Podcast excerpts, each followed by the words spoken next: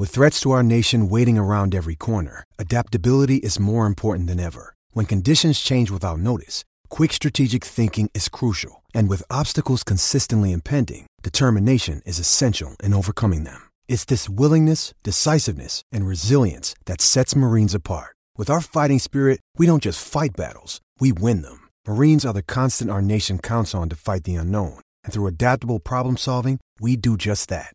Learn more at marines.com. Okay, round two. Name something that's not boring. A laundry? Ooh, a book club. Computer solitaire, huh? Ah, oh, sorry, we were looking for Chumba Casino. That's right. ChumbaCasino.com has over 100 casino style games. Join today and play for free for your chance to redeem some serious prizes. ChumbaCasino.com. No purchase necessary. Full prohibited by law. 18 plus terms and conditions apply. See website for details. With lucky landslots, you can get lucky just about anywhere. Dearly beloved, we are gathered here today to. Has anyone seen the bride and groom? Sorry, sorry, we're here. We were getting lucky in the limo and we lost track of time. No, Lucky Land Casino, with cash prizes that add up quicker than a guest registry. In that case, I pronounce you lucky. Play for free at LuckyLandSlots.com. Daily bonuses are waiting. No purchase necessary. Void where prohibited by law. 18 plus. Terms and conditions apply. See website for details. This is the Armchair Cricket Podcast.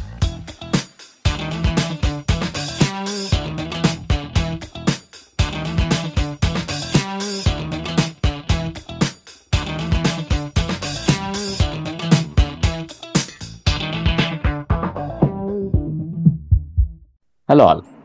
Welcome to another episode of Armchair Cricket Podcast, a podcast focusing on Test cricket by armchair critics of the game. I'm your host, Ajit. In today's episode, we have a very special guest, a first time guest, but somebody who's very knowledgeable and who's been both writing about cricket as well as um, covering cricket in terms of commentary and other, way, other ways. So, hello, Rahul. Welcome to the podcast. Hi, Ajit, and thank you so much for the opportunity. I also use this to make some friends sometimes, but also reach out to people who follow cricket in different parts of the world. So let's start there. So you're in the corner of the world. If the world were to have a corner, New Zealand. How is New Zealand treating you? Absolutely. Like um, we often say in New Zealand that our distance from the rest of the world is our is our boon. Um, but then when it comes to watching cricket that's played in the rest of the world, it sometimes turns out to be a curse because of the time difference. Mm-hmm. Um, but now um, New Zealand's been treating me really well. Uh, been here for the last 12 years, played cricket here, umpired cricket here, um, started writing about cricket, got opportunities to do some commentary, um, and um, yeah, just uh, building a nice little alternative career for myself doing what I absolutely love doing. So it's great. This is fantastic to hear. So in that way, I think you're my role model. You sort of, sort of taken the steps that I would one day want to take as well. In either case, um, you told me you were able to do a commentary gig on or cover the T20 World Cup last year. Can you take us through the experiences, how that was? Yeah, um, it came about because uh, I work full time um, as a banker and uh, I got a two-year stint in the Cook Islands that I um, through work, and mm-hmm. I went there and I lived there. Mm-hmm. Um, when I was there, I got an opportunity to write for the local newspaper, which is called the Cook Island News, and um, I started writing articles for them, cricket-related stuff. Mm-hmm. And then through that, an opportunity came up of um, covering the T20 World Cup in Australia. Um, so I had to actually fundraise for that trip of mine. Ah. So because, because as you know, going to Australia to cover a World Cup um, is quite expensive. So mm-hmm. uh, especially because you know you've got to fly everywhere, and I had to stay in hotels, etc.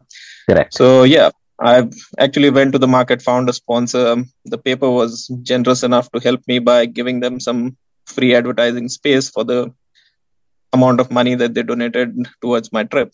Uh-huh. So yeah, it kind of worked out. I also got a gig doing some radio work for a radio station in Auckland, in New Zealand. Mm-hmm. Um, it's called Radio Tarana. So I did a bit of work for them. So they paid a little bit of money for that. And um, that's how that whole trip came together. So I uh, went to Sydney, Melbourne, Adelaide and Brisbane and covered a whole lot of New Zealand Australia games because that essentially was my reader base. Mhm. Um, I did a couple of India games as well.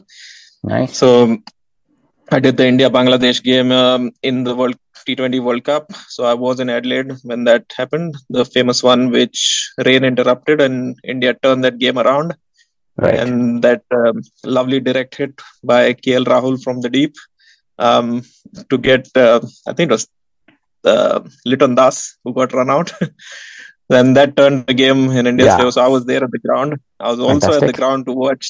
I was also at the ground to watch India get beaten in that semi-final by uh, England. So yeah, that Wow. was uh, it, it's been an experience of a lifetime. To be honest, I've never done anything like that in my life, and it was fantastic um, to sit in the media box and you know um, chat to people that you've read about, chat to people that you've uh, idolized right throughout your career, and uh, it's a surreal experience. It's also quite, um, I don't know, you know, when when you're a cricket fan and you tend to have idols and you tend to look at cricketers and with starry eyes, but when you're in a media box and cricketers are roaming around you left, right, and center, um, that whole starry-eyedness reduces a lot because you just tend to look at them like your colleagues. Like you're in the lift somewhere, and you know uh, Ravi Shastri could be next to you, and Wow. you are you are in the line um, grabbing some food to eat, and Mhm. uh, Mike, Michael Clarke is behind you, and um, Nice. so yeah, the, it kind of um, and they're also really nice individuals um, because they make you feel very welcome, and even the rest of the colleagues that I were around me, a lot of them actually didn't know where the Cook Islands was. So on my name tag, when it said Rahul Patil Cook Island News, they used to look at it and say, "Cook Islands, is that near the Caribbean?" and um, Might as well be. then It's far away from anything else, right? So okay. yeah it is it is in the middle of nowhere so it used to create a conversation starter and so it was a it was a great experience and a life changing one sometimes you know when you when you when you are not sure whether this is the right thing for me to do in life and you get an opportunity like that and i was there for about um, five weeks covering Mhm. that whole world cup Wow. and at the Yeah. end, end of five weeks um, i didn't feel tired at all you know and normally if you are at work and you're working for five continuous weeks you tend to get a bit of fatigue and you're like i want to do something else or something like that but this didn't feel like that and that kind trip kind of sealed it for me wherein i realized like this is what i want to do you know, and i need to work harder to to make this into a full-time career because it doesn't feel like a job at all Right. I mean, that's when you know, you know, that's the right thing for Yeah. you. You when you love your Yeah. job, it's not a job, right? exactly i mean couldn't agree with you more Perfect. So it's it's a nice story. It's a very I, I must say an inspiring story to go on, find some money for yourself, get some funding so that you can pursue your dream and actually follow cricket for five weeks as a whole World Cup unfolded. That's a fantastic, fantastic thing to do. So Yeah. well, well done. And uh, hope you, as I said, uh, you may also get more opportunities. I hear. Are you going to India this year again to try and cover it? Yes, yes. So this time, uh, as you know, I'm already writing for a New Zealand-based website called Sports Freaks. So I am in talks with um, quite a, a well-known radio broadcaster in New Zealand, um, and hopefully uh, by this time next week, I should uh, have some good news on that front. Fantastic. Um, so I will be covering for that. I'm also still in talks with Radio Tarana. I did some work with them for the T20 World Cup, so they're quite keen to do some work with me again for the ODI World Cup. I'm also talking to a couple of news agencies here uh, for the writing side of it because um, I've realized that um, gone are the days when you can just be um, one trick pony. You know, you as a media person, you uh, people expect you to do different things like uh, do some radio analysis, do some Facebook videos, do some writing. So there's a whole lot of um, uh, avenues in in media, and I'm trying to kind of um, dip my feet into all of them.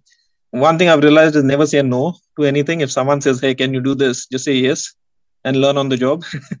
because nice, nice. Yeah, because uh, you tend to nobody is born with skills that are perfect. You know, you've got to learn and uh, like when I started writing, I had no experience writing, but I see my first article and I see my articles now, and I myself can see that there's been a huge um, change in the way I write and the way I think about the game and the way I present what my what my thoughts are. So um, yeah, it's it's just a, a matter of uh, saying, "Yep, I can do it," and then finding ways and means to do things better. So yeah, I will be definitely going to India. It's just that the thankfully the schedule is finally out, and um, and now I can I can get booking. So let's yeah, start right there. You know, the schedule came out only this week. It's ridiculously yeah. late considering you know other tournaments release the schedule a year ahead of time to allow fans to plan their travel and so on. Also professionals, right, like yourself. So in this yeah. case, how much of a hassle is it now that you start looking for bookings, flights, and so on? India's a big country. I think it's a, it's a massive, massive hassle. I mean, we all know that if you book in advance, you tend to save a lot more money than when you exactly. book closer to the time. And as a freelance journalist at the moment, I know what sort of budget constraints there are that you need to follow and adhere to. So it would be great if things could be finalized in advance. Um, so that's one side of it. I think the other side of it is it also depends on which team you're following. So I'm following the Black Caps around for the World Cup. Um, so hmm. from from that point of view, uh, um, and I had a quick look at the venues and the hotels and everything, and nothing's changed. But a lot of my friends who are following India around have mm-hmm. already started complaining that the moment the draw got released yesterday and finalized, hotel prices have gone up in those cities. You know, flights have been completely booked. So those kind of logistical issues definitely come with big teams like India and and um, the same with Pakistan. Bangladesh uh-huh. has a massive following and they've got a massive media contingent also that follows that team around. So teams like that will find it really difficult to to get. But I think thankfully the as far as the black caps are concerned, they as always, they always go under the radar and uh, uh-huh. you know um, somehow make it to the semifinals of every world tournament that they play in. So yeah, I think I think we'll be all right. But uh, yeah, it's uh, it's not it's not the best timing from from the ICC or, or BCCI for that matter. So I mean, let's start right there again. So will Kane Williamson make the tournament? You think from New Zealand perspective? Funny you should ask that because just yesterday there was a video that was released of him training in the gym and and uh, he had a bit of a media interaction uh-huh. saying he's, he's giving himself the best chance um, he's sticking to his plans and and things are working out really well um, i think uh, from what i gather um, it's unlikely that he'll be available for game one but there could be a chance that he might be available say for the second half or the last quarter of the tournament towards the mm-hmm. business end of the tournament as we call it uh, but then he if he does play he'll go in really raw he won't have any match practice when he goes in. Um, mm-hmm. But then he is Kane Williamson. You know, he is um, the best batsman to come out of New Zealand for a long, long time. Mm-hmm. So it'll really be up to himself, I think, and the team management whether they want to take that risk. Uh, my gut feel is that he will travel with the team, if not as a player, as a mentor. And mm-hmm. um, I think he will be around, and they will closely monitor his his um, match fitness and if there is a chance of playing him in a you don't know in a long tournament you know somebody else gets injured and if williamson is 80 90% fit and good to go you mm-hmm. never know what might happen so yeah he could be a late inclusion in that side that's what i feel all right i mean i don't want to go into the new zealand side statistics or side composition set it's early enough but just from the fixtures if you were to look new zealand opened the tournament playing against england bit of irony there just to remind what happened in the last such a final game, right? And then absolutely, huh? Uh, yeah, somebody absolutely, had a sense of humor. Yeah. no, but that's what they normally do. Uh, don't the last Yeah. two finals always open the World Cup the yes, next time yes, around? yes. Yeah. I know, I know. But I mean, it's usually also just the way for a continuity, you know, of the story, so to say. But if you are, if you are a New Zealand cricketer who actually played in that game, you might have a different recollection of it. So and so on. And then they, well, they play the qualifier one, right? And then they play Bangladesh. So okay, it sort of sets them up, and then they play Afghanistan. I'm just looking at it. So from venues perspective and other things, anything that jumps out for you i, I mean looking at the whole uh, fixtures might be a bit much but at least if you are following a new zealand uh, team anything particularly jump out at you when you look at the itinerary of new zealand Yeah, I think that's a great draw for them, to be honest. Um, they've Mhm. they're only playing in six venues, unlike India, Right. who's playing in nine out of the ten, which Mhm. means they're not traveling as much as the other teams are. So they've got two games in Bangalore, they've got two games in Chennai, um, and they've got two games in Dharamsala. So I Right. think uh, from a, a continuity point of view, playing at the same ground twice um, is is is always good. Um, Mhm. and uh, they'll enjoy the conditions up the up in the north of the country. I think if you take out Chennai, uh, they've got a game in Pune as well. So Pune, yeah yeah, so they'll enjoy playing on those wickets. You know, they're true wickets, they're hard wickets. Um, and for white ball cricket, uh, I'm sure the pitches will be full of runs and, and quick pitches. So, um, yeah, I think New Zealand's actually got a got a very decent draw. Um, Mhm. They've not had the best of luck leading up. Apart from Williamson, Michael Bracewell has also been ruled out. Correct. So they'll they'll need all the luck they get uh, to kind of um, put their best foot forward in this tournament. And getting a draw like that is is is something that's a very suitable for them at this stage, at least. so look in this case they end the league stages they play pakistan and they play the second qualifier those are the last two games for them in bangalore so playing a qualifier at the end do you think that gives them a little bit of an advantage if there is any net run rate or other considerations Yeah, the f- funny aspect though is the qualifiers could be teams like Sri Lanka and yeah, yeah uh, zimbabwe probably and Zimbabwe, like. you know, so Yeah. they're not um, minnows by any chance. You know, they're good No. teams, and Mm, um, mm, so yeah, um, I think we'll be discrediting um, those two teams if we th- if we say that there's a chance that New Zealand could up their net run rate uh, against them. Um, I think um, in a long tournament like that, you've you've got to be careful at every stage, you know. And uh, cricket's a funny game. When you have the chance, you have to drive home that advantage. If you have a chance of winning big, you got to press on that accelerator and try and win big. And when if you're in a position that you're going to lose a game, you just have to try to make sure you don't lose it by a massive margin. That leaves Right. you too much to do. So I think there'll be um, every team watches out for net run rates nowadays. So it, it, it is an advantage playing in Bangalore, small ground. You know, if Hmm. you're chasing, you can chase anything over there. We've seen that in the IPL. So yeah, um, it's a it's it's not a bad draw for them. It's it's a really good draw. Okay. Now we just briefly touched upon the qualifiers. I think we should just quickly get into it. The World Cup qualifiers are well, the league stages are done, so the Super Sixes have been identified. So let's start there. Any surprises in the teams that have composed the Super Six for you? Um, I think Ireland is a big, uh, big uh, disappointment. You know, I when I was in Australia, I saw Ireland play that T20 World Cup, and they were looking really good. Um, They had players who were putting up their hand up in different situations. Even the games that they lost, they were really unlucky to lose some of them. You know, and Right. just um, uh, sometimes you need the rub of the green to go your way and they didn't have that they got a couple of games that got rained out in melbourne and i was sitting there and um, Hmm.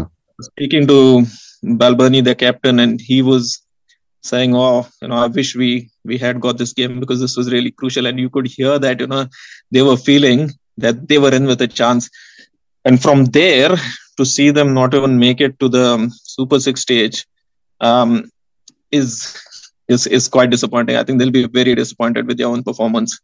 Um, Yes. so yeah, it's it's been a massive regression for them in performance. At the same time, Scotland has um, found their mojo again, and you know the way they are playing. I think that's been a big um, surprise as far as that um, qualifier is concerned. I think we all expected Sri Lanka to do well. We all expected Zimbabwe to do well because they're playing at home.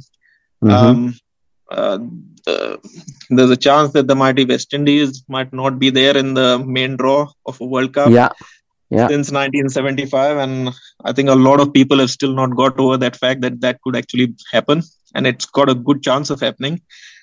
Um, Yeah. but just just another low amongst all the lows of West Indies cricket that we've come to know over the years. Um, it's it's a sad, sad day for for West Indies cricket. Yeah. Absolutely. See, um, in this group B, you would think Ireland would probably take the place of Oman if you were to ask me before the tournament started, right? They would go to the Super Sixes, but they Yep. missed that. Yeah.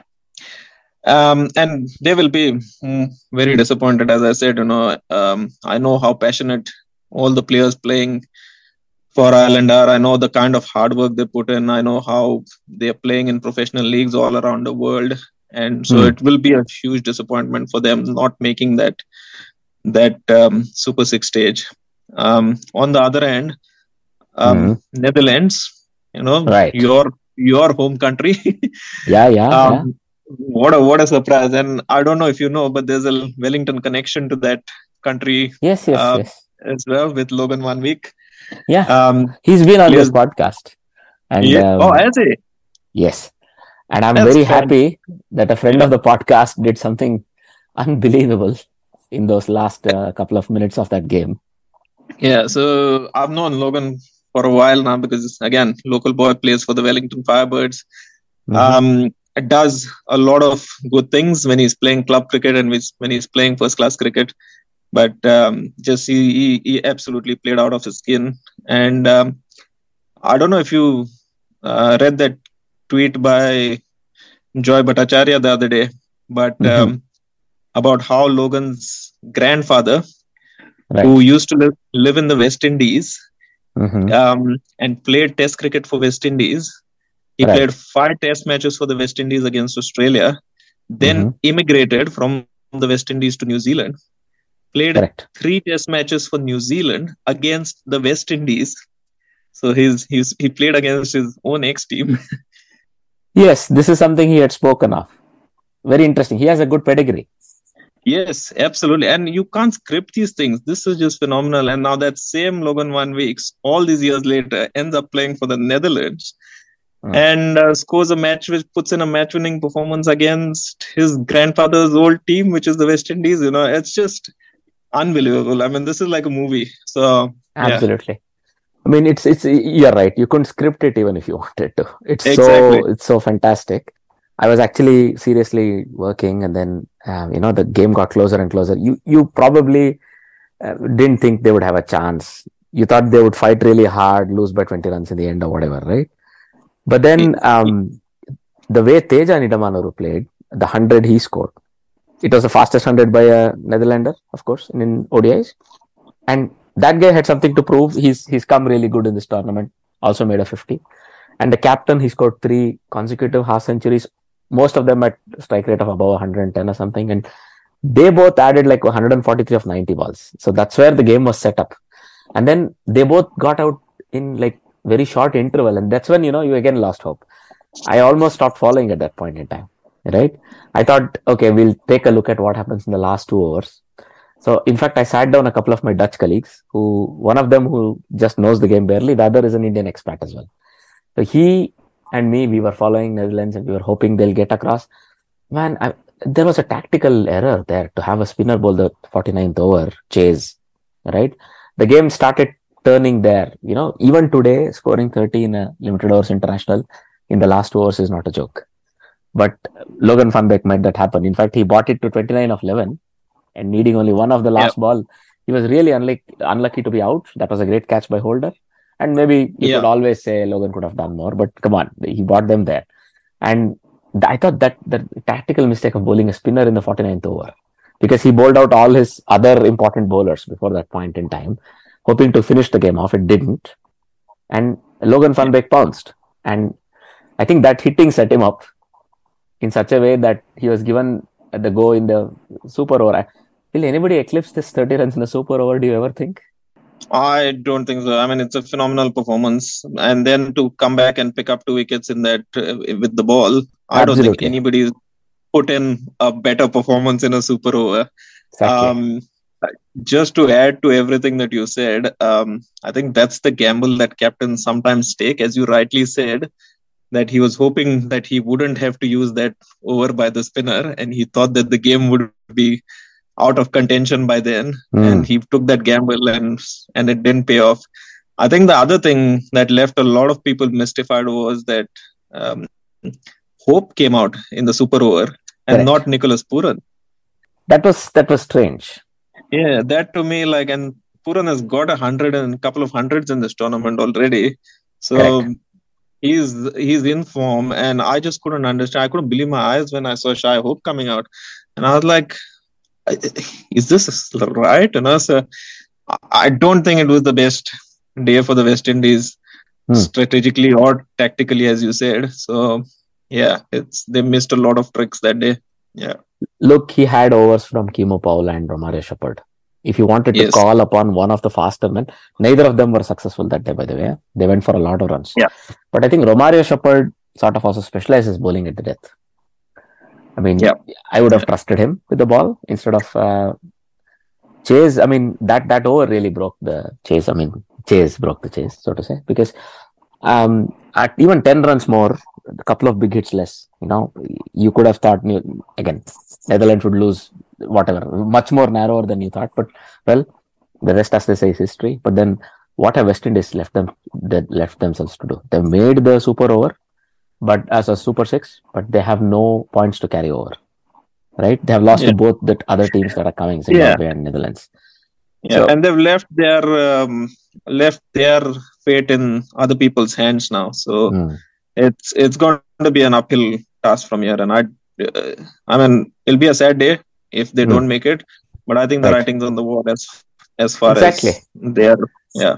I mean, the way things are set up, you don't see Sri Lanka or Zimbabwe probably really blundering that much. Zimbabwe will have to lose all their games, right? I mean, yeah, you really yeah. can't see them do that. And they also no. have games against Oman, right? So yeah, it's it's and that the defeat against Zimbabwe was already the killer for me, if you ask, right? Yes. That was yeah. not that big a chase. It was less than 300, and West Indian batting was going good in the tournament, right? Like what you already pointed out. Uh, Pooran scored 200s. Their top order has been in decent nick. Their yeah. lower and middle order is really sort of a little bit conspicuous by its absence. Uh, Jason Holder yeah. onwards that's where it probably cost them the game. Hope played uh, well, and of course, Chase also had played well in that game.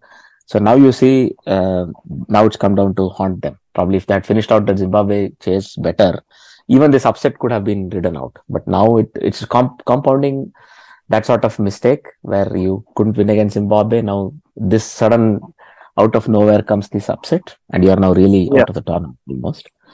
On the other hand, yep if you were to look at the other groups, Sri Lanka have been clinical. Absolutely. Their bowlers, I think Hasaranga has taken three back to back five hours. Yes.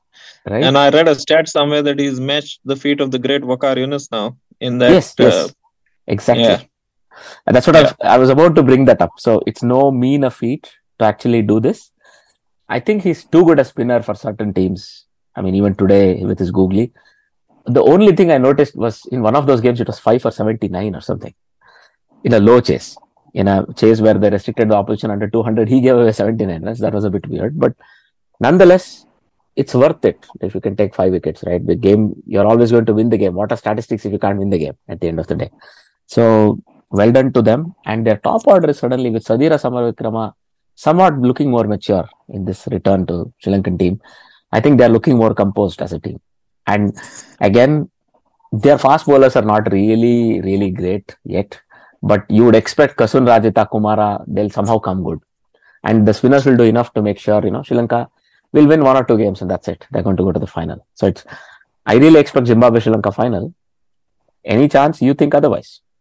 Um, no, at this stage, it looks like a Zimbabwe Sri Lanka final. Um, so unless, of course, um, we get um, what you know, as we said, if one of them drops a game and some of Hmm. the other teams um, pick up ones here and there, uh, then we could. But at this stage, at least, it doesn't look like it looks like a straight um, shootout between Sri Lanka and Zimbabwe for that top spot. I think Zimbabwe, because they're playing at home, will definitely, and Mhm. Sri Lanka is looking in omnious form at the moment in that tournament, at least. Um, I also like um Dimuth Karunaratne at the top. Yes. Uh, Yes. I think he's um, uh, for a long time they've not had an experienced batter who plays proper cricketing shots at the top, and I think he just is the calming influence. He is their test captain, you know. You, so he's kind of um, got that stature in that team also. So I think he's a good addition at the top. Um, it reminds Right. me a bit. Um, they used to have a guy called Upul Tharanga who used to open for them back in the day. Uh, Uh-huh. Very good left-hander, used to be very technically correct and used to play some gorgeous-looking shots through the offside, especially. And Mhm. Karunaratne just uh, fits into that mold, and he is a perfect uh, long format player. Um, I think he's the kind of player that can get you a 120 ball 100, while the Mhm. others can bat around him. And in 50 over cricket, I think there's a still there's still a place for players like that. So yeah, good good on them for kind of going back to him and getting some experience in the side. So yeah. I mean, I think he's sort of made another go at trying to secure a place for himself at the top of the order, Karunaratne, for the World Cup, and he's, I dare say, succeeded. Right? Yeah. I think you can't see a Sri Lankan team without him, uh, ODIs at least, for this year anymore. So he's done enough there. So that's well done him. You're also bringing up a valid point. And for West Indies, right? So yesterday, I think Sammy said in a press conference that, you know, this is an accurate, accurate reflection of where West Indies cricket is. They always managed to pull their weight when it came to uh, tournaments. They at least used to qualify or by default be there, right? But they also won a couple of T20 tournaments under Sammy, the World Cups. So this is a big blow. Their longer format is on the way down and so on, and they they are being less and less, let's say, bright when it comes to T20 or ODI World Cups. But this one, missing this altogether, I, I I really hope this is the wake up call that turns the West Indian cricket ship around. True, and um, yeah, but there've been a few of these calls in the past for them. You know, they've had some real lows, um, and we Hmm. think, okay, this could be the catalyst, and this could be the catalyst, and this could be the catalyst, and there've been a number of those. I mean, I remember um, West Indies winning an Under 19 World Cup not so long back, um, which was the T20 format. Um, uh, but uh, sorry, in the 50 over under 19 World Cup, there was I think might have been the one in Bangladesh that they won.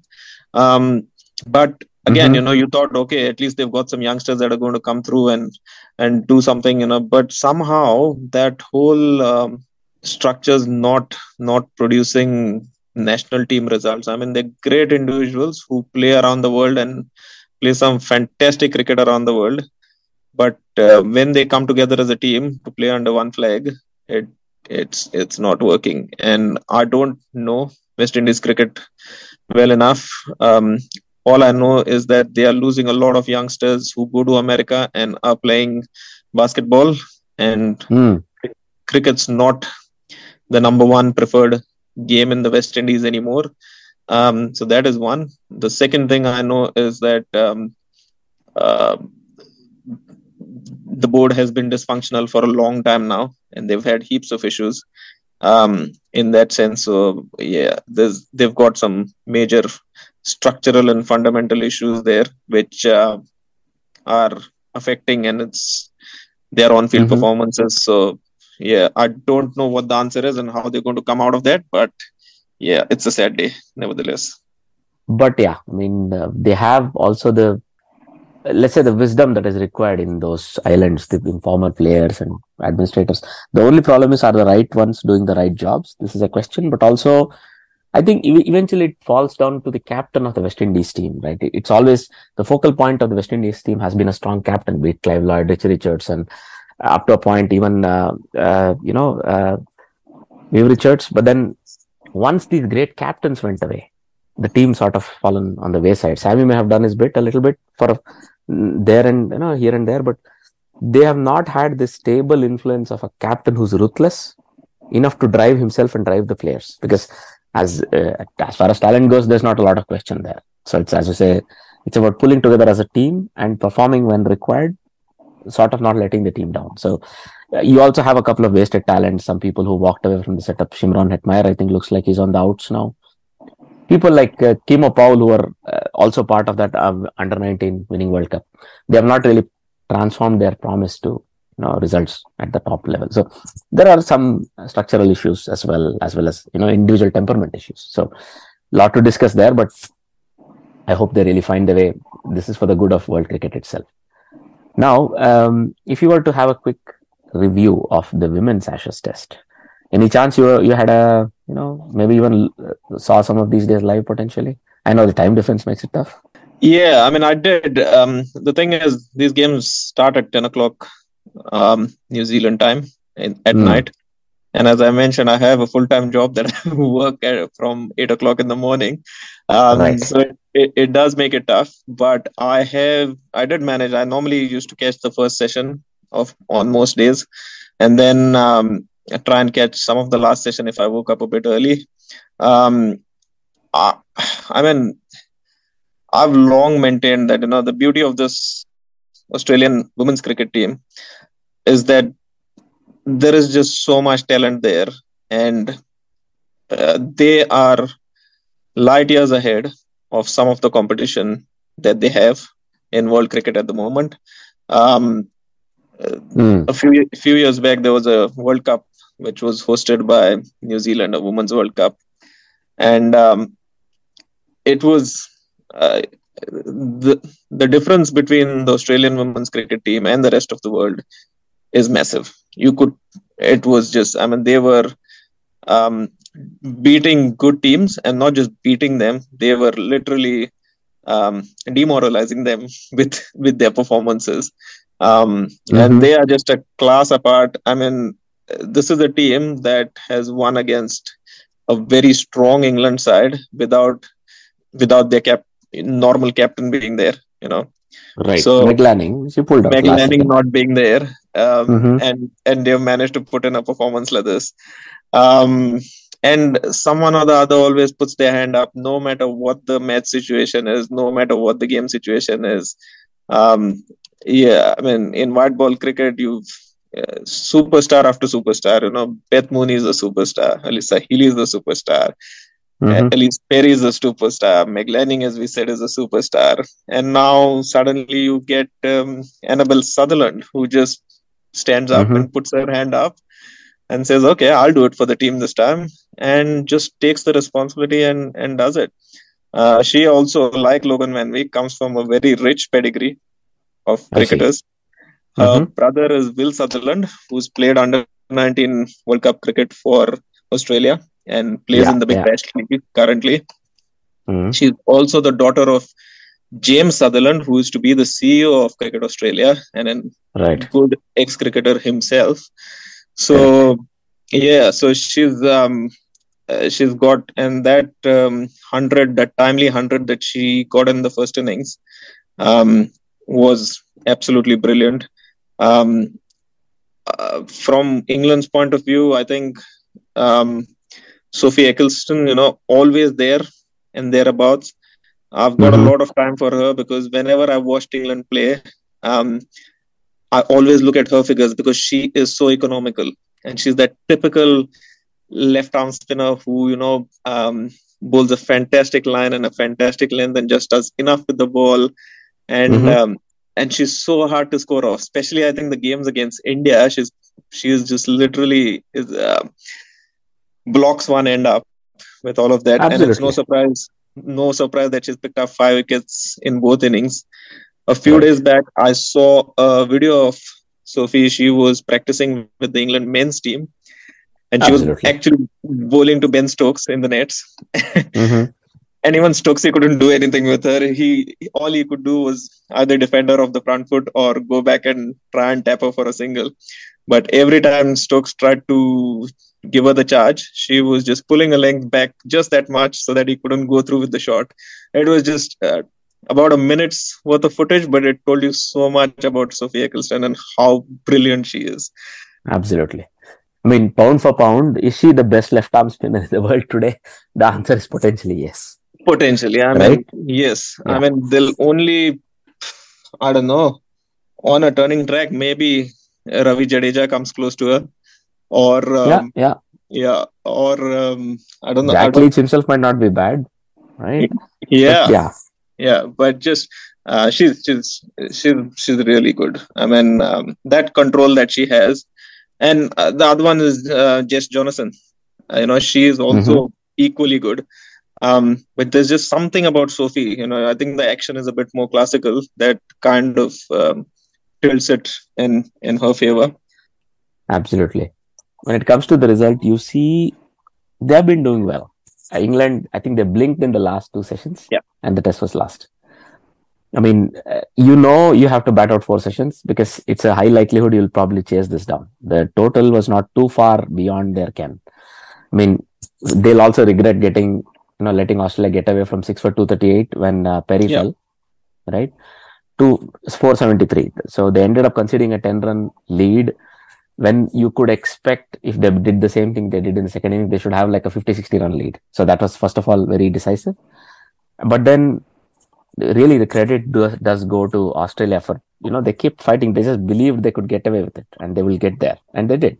Yeah, I just think that chasing in in the fourth innings, um, Hmm. whether it's a four day test or a five day test or whatever, is always difficult. And that pressure of the last innings, a wearing pitch, is always going to play its part, no matter where you're playing. Um, it's there's a reason why scores don't get chased down very often in the fourth innings, and um, you're never going to chase them down when you have one bowler like um, uh, picking up, you know, uh, Ashley Gardner picking up uh, Yeah. eight Eight wickets in an innings. You know, it's a performance of a lifetime from her. Um, Mhm. So it's it, it was an uphill task, and I. I I know where, what you're trying to say. You know that it was within their grasp and all of that, but yeah, just fourth innings chases are never easy. You know, um, Mhm. even if you're chasing 150 in the fourth innings, uh, things can turn to custard. Um, it's just Yes. the nature nature of the game, the pressure, the match situation, and and a wearing pitch. Um, just just it's a it's a chemistry made in heaven, which is against the batting side. So, um, In yeah, this case, yes. yeah, and they've um, yeah, Australians never never let go. You know, they they are fighters. They will fight until the last wicket falls, and they will fight until the last run is scored. So, um, I'm sure going into that uh, last innings, they would have said, "We are well ahead in this game. Actually, we should be the one calling the shots." And um, because uh, when you've got to chase that amount of score in the last innings, uh, I'd always back the bowling side to to win. So Right. yeah, Anything about 250, you're mostly in safe territory, right? You just expect the Yeah. conditions and the fatigue and other things to kick in. Yeah. And Australia, both women's as well as men, they're playing the more traditional format, the more traditional approach where you wear the opposition out. The Australian men's team showed it very adequately in the first test. So did the women. Now, speaking of the counterparts, the men's ashes that's currently going on. So England have won the toss and will bowl first in the Lord's test. So it's it's uh, just a few minutes away from start and well one fantastic stat Nathan Lyon is playing his 100th consecutive test. So it's it's it's quite something. yeah. Ah, but are you surprised? Not at all. I mean, he's an absolute legend. Um, he's sitting on Mhm. 495 test wickets at the moment, and Right. I'm backing him to get number 500 in this test, maybe in the second innings.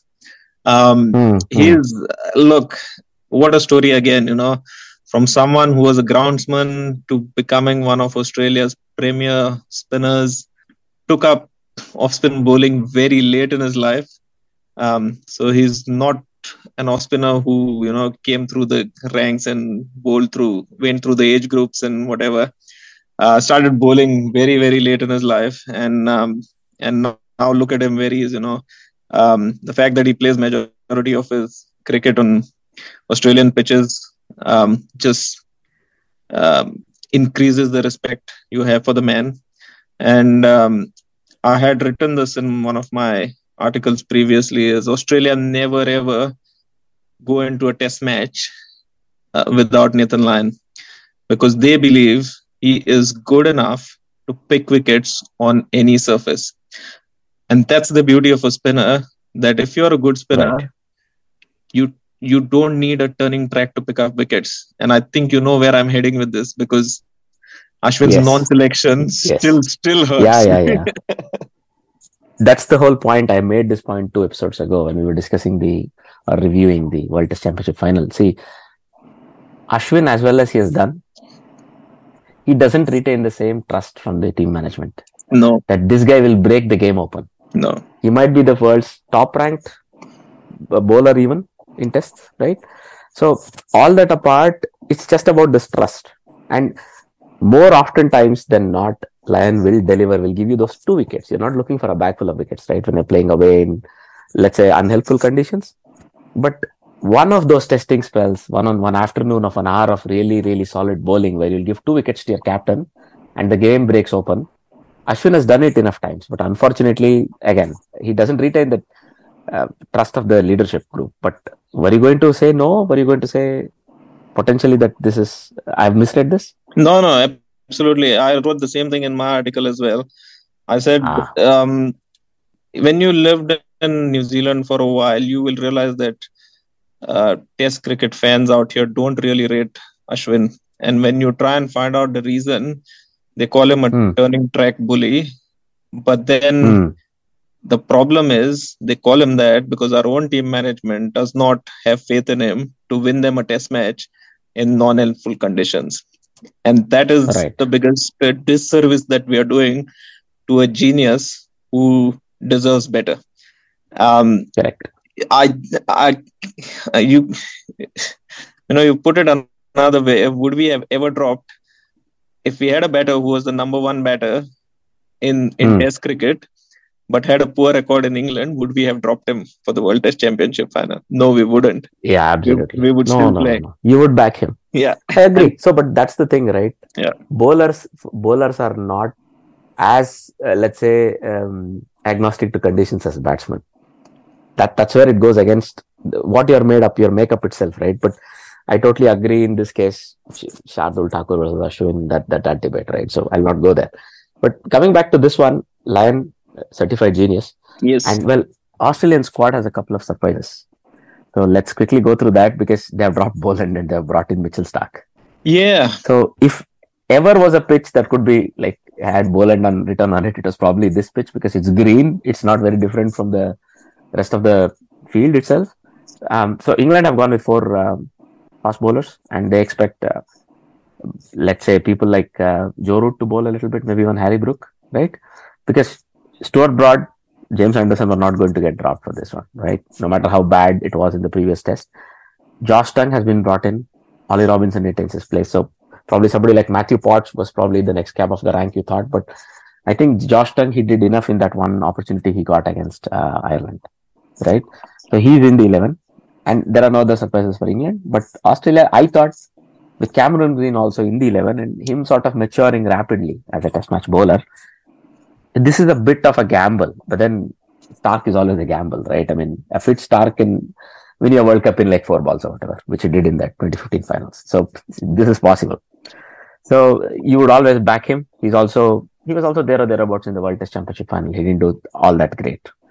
So do you think this this might go against uh, Australia when the results come out in five days' time? Yeah, I think uh, with Boland, he is very young to Test cricket. He hasn't played a lot, and I think for the first hmm. time in his career, he was taken for more than six and over by the by the English batters in the last game. And I, I don't know right. how he has reacted to that you know sometimes it can be a bit of a setback because you're not used to be treated that way uh, you know his test career so far has been exemplary he just turns up and he picks up wickets you know that's that's been modus operandi for him so far but suddenly he's he's been faced where people are charging him people are scooping him people are doing funny things to his bowling so i don't know whether that's played a bit of a uh, effect on him, wherein he's just started doubting his own skills.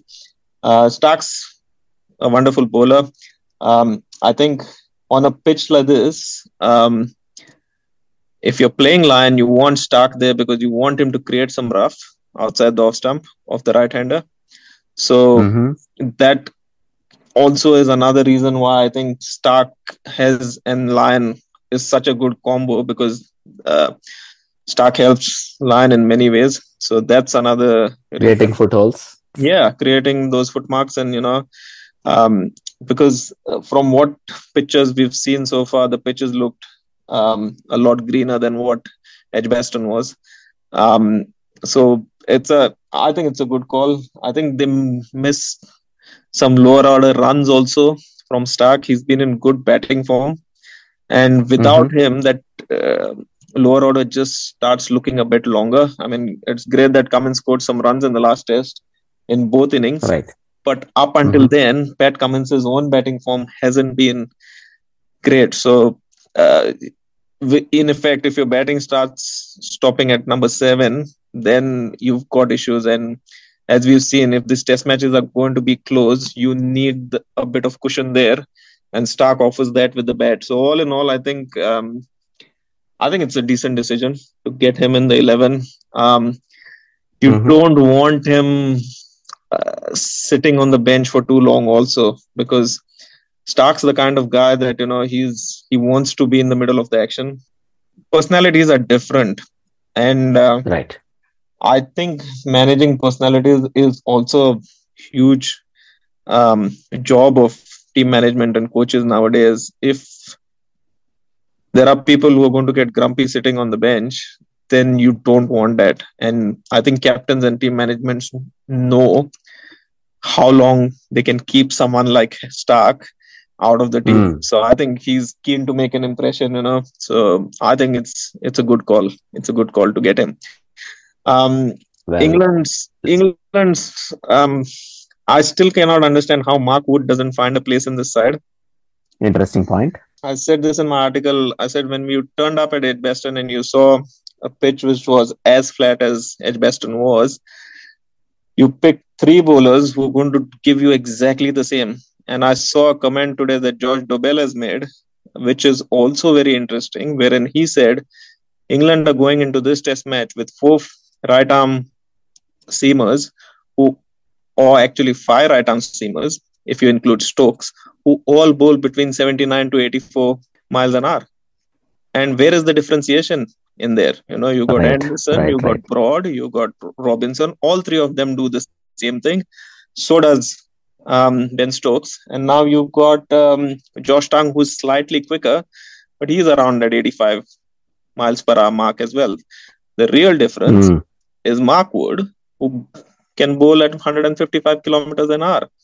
When you had a team at 227 for eight and you needed two wickets Right. to win the test match, Mm-hmm. who does Nathan Lyon want to face? You know, in that situation, would he have been comfortable facing an a Mark Wood who was going for his throat?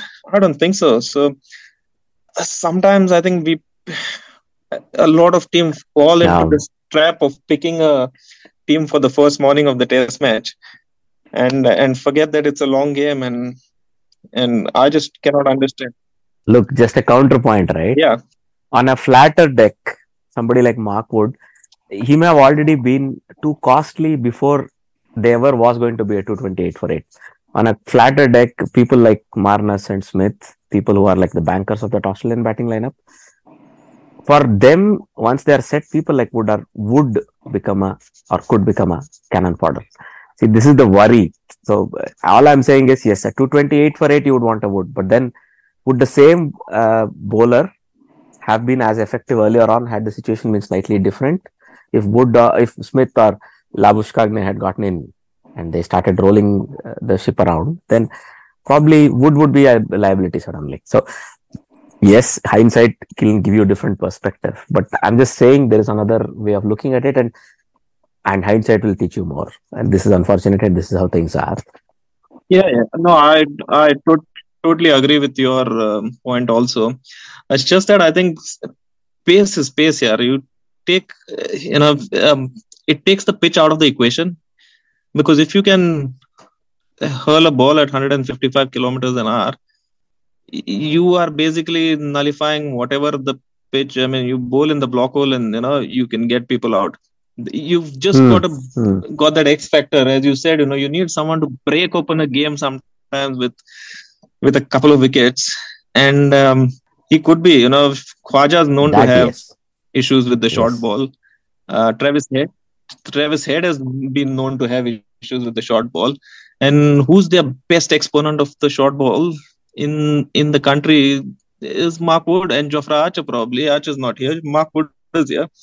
So I, I don't know. I mean, I just like to think out of the box a bit and and see whether they could have approached this a bit different. And I'm surprised that they picked Tongue ahead of Mark Wood today. Yeah, this this is a relevant point. This is a relevant point. Again, if you have an Anderson and a Robinson with you, you might rather take a Wood than a tongue. But yeah, okay, never you mind. Uh, there are enough puns to be made Yeah. there, so I'll wait on that for the whole five days of commentary. But in either case, um, just your prediction for let's say start with the second test and the series itself. Um, I mean, the first test has lived up to the hype, pre-series hype of the Ashes. Um, everyone said it's going to be a close series, and the first test was a very close affair. Um, so I'd still go with a with a close result. Um, I I just think that it'll be a three-two series result. Um, don't ask me which side is going to be three and which side is going to be two, though. Ah, that's just sitting on the fence. No, okay, I'll put. Uh, I'll tell you what. If uh, my heart says England three two, my head says Australia three two. I've always been someone who follows my heart, so I'm going to say England three two. all right. So um, in the previous episodes, I've gone with the two all result. Okay. uh, somewhat weather affecting a test and enough making enough of a difference to cause a draw. But um, let's see if that goes on. But I'll give the second test to England. I expect England to come back hard and try and take this test. In the meantime, uh, after an over, a streaker seems to have run on the pitch apparently, and Yes. uh, and so on. So four for no loss as uh, Australia backed, and yeah, it's going to be interesting couple of days at least if you're a cricket fan. So, well, the only other topic that remains actually a very heavy one. Pujara has been dropped from the Indian squad going to West Indies. It's the end of a World Test Championship cycle. Do you see this is the end of the road for Che Pujara? Um, I don't think it's the end of the road because um, knowing Pujara and knowing the kind of character he is, um, he'll continue to pile on the runs and you know knock on that door. Um, Mhm. See, picking someone else is well and good, but that someone else also has to take that opportunity with both hands and score runs. So if that person doesn't, Right. then then we've got issues. Now, uh, the funny thing is that we've picked, we've dropped a middle order batter and we picked two openers. So we picked Jaiswal and Gaikwad, who are both Mhm. openers, to replace a Pujara, who's a middle order bat. Uh, we had a middle order bat who was not just knocking on the door, but was breaking the door down in in, in Sarfraz Khan. Yes, yes. This is the other question, right? Yeah. but we didn't pick him because um, and uh, from what it appears it um, everybody's saying that it's cricket has got nothing to do with the decision making there yeah no to answer your question no i don't think this is the end of the road i mean did we all think that it would be the end of the road for Rahane? um yes we Hmm. did you know we didn't see how he could make his way back but um cricket teaches us all life lessons and um and miraculously he found his way back and made it count. And he's he's just bought himself another year in test cricket i think with his performance in the world test championship final. In fact he's now back as the vice captain of the indian cricket team. So um yeah it's it's not definitely not the end of the road. I mean age is not on his side i do agree. But pujara will continue to do what pujara does. He's playing um the Duleep trophy now in india. Mhm. so he'll pile on the runs and um, come come the home test season after the monsoons um, i think pujara will stake a claim again um, in case someone's injured in case someone's not in form he'll always be there and thereabouts at least for another 12 to 18 months i think that fire will be burning beyond that it might be difficult All right. That's that's a reasonable timeline as well to look forward to. Last question was about Sarfraz, right? So, what more does he need to do, or does he need to do something less? Uh, there's a old saying in cricket, you know, you just let your bat do the talking, and he has let his bat do the talking. But I think sometimes anyone who's known Indian cricket for a long time will know this that sometimes you could be doing everything right, but you don't end up playing for the country. I mean, I'm old enough to know a guy called Amol Muzumdar oh, yeah. who just piled on runs after runs and runs after runs and runs after runs and never managed to play for the country. And he he was just exactly. unlucky because he was born in an era when the Indian middle order had uh, Tendulkar and Dravid and Laxman and Ganguly in it. Exactly. That's what I was going to say. Yeah, but and for no fault of his, he never played Hmm. a game for India ever.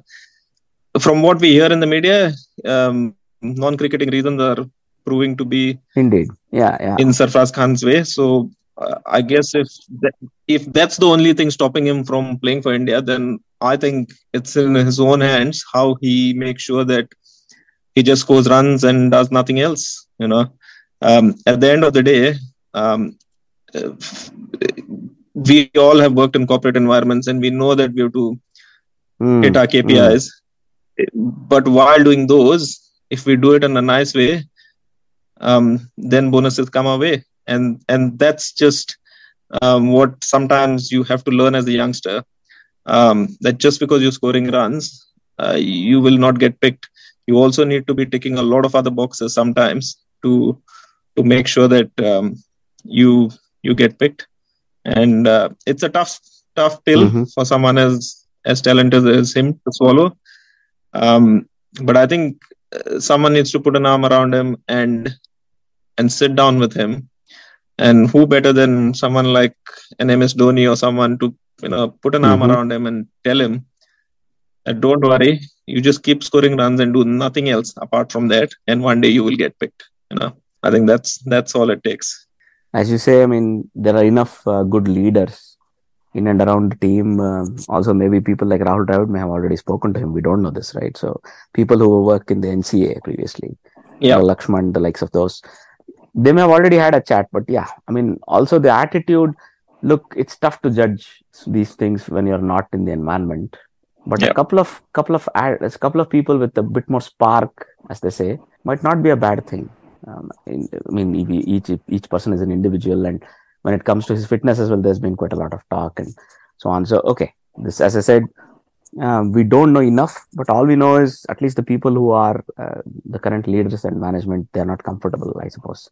Yeah, it's quite interesting because uh, Rohit Sharma is the captain of India and Rohit Sharma plays first class cricket for Mumbai. So I'm Hmm. sure that you know um, there's some sort of communication that's gone on um, because if my captain, Right. If the guy who plays first class cricket for the same team that I play is the captain of the Indian cricket team, I'd send him a text and say, "Boss, what else do I need to do?"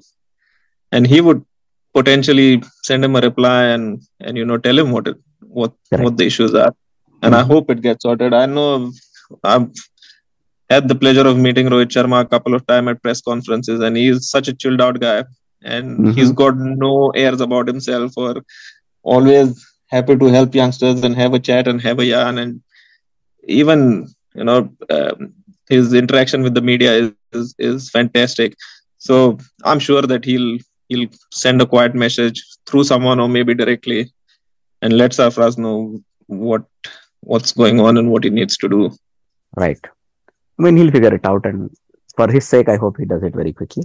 Because sometimes, you know, by the time you've learned the other lessons of the field, your form has sort of waned and you're no longer the same power or the same force that you once were on the field. So let's hope he discovers it in time. Okay, mm, those were all the main topics we wanted to discuss. So thank you very much for a wonderful chat. It's been a very deep and insightful one. So I'm not at all surprised given your experience. So speaking of experience, would you like to plug some of your work, current, future?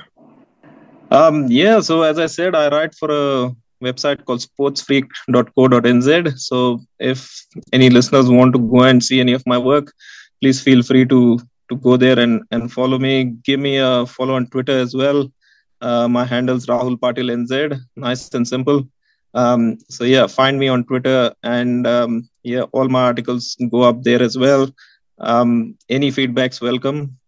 Um, so yeah, those two are the ma- places places to look out for me at the moment. Um, as and when I do work on radio and stuff like that, I will be posting links of that as well. And uh, yeah, but Twitter is probably the best best place to to follow what I do. And uh, sportsfreak.co.nz is the best website to read my current work. Also, good luck with uh, some anticipatory news for next week, and uh, hope you get to go to India and cover the World Cup from New Zealand's perspective. Thanks, thanks, Ajit. Um, we wish all our listeners a good day wherever they may be listening from, and uh, thanks once again to our guest. Bye bye. This is the Armchair Cricket Podcast.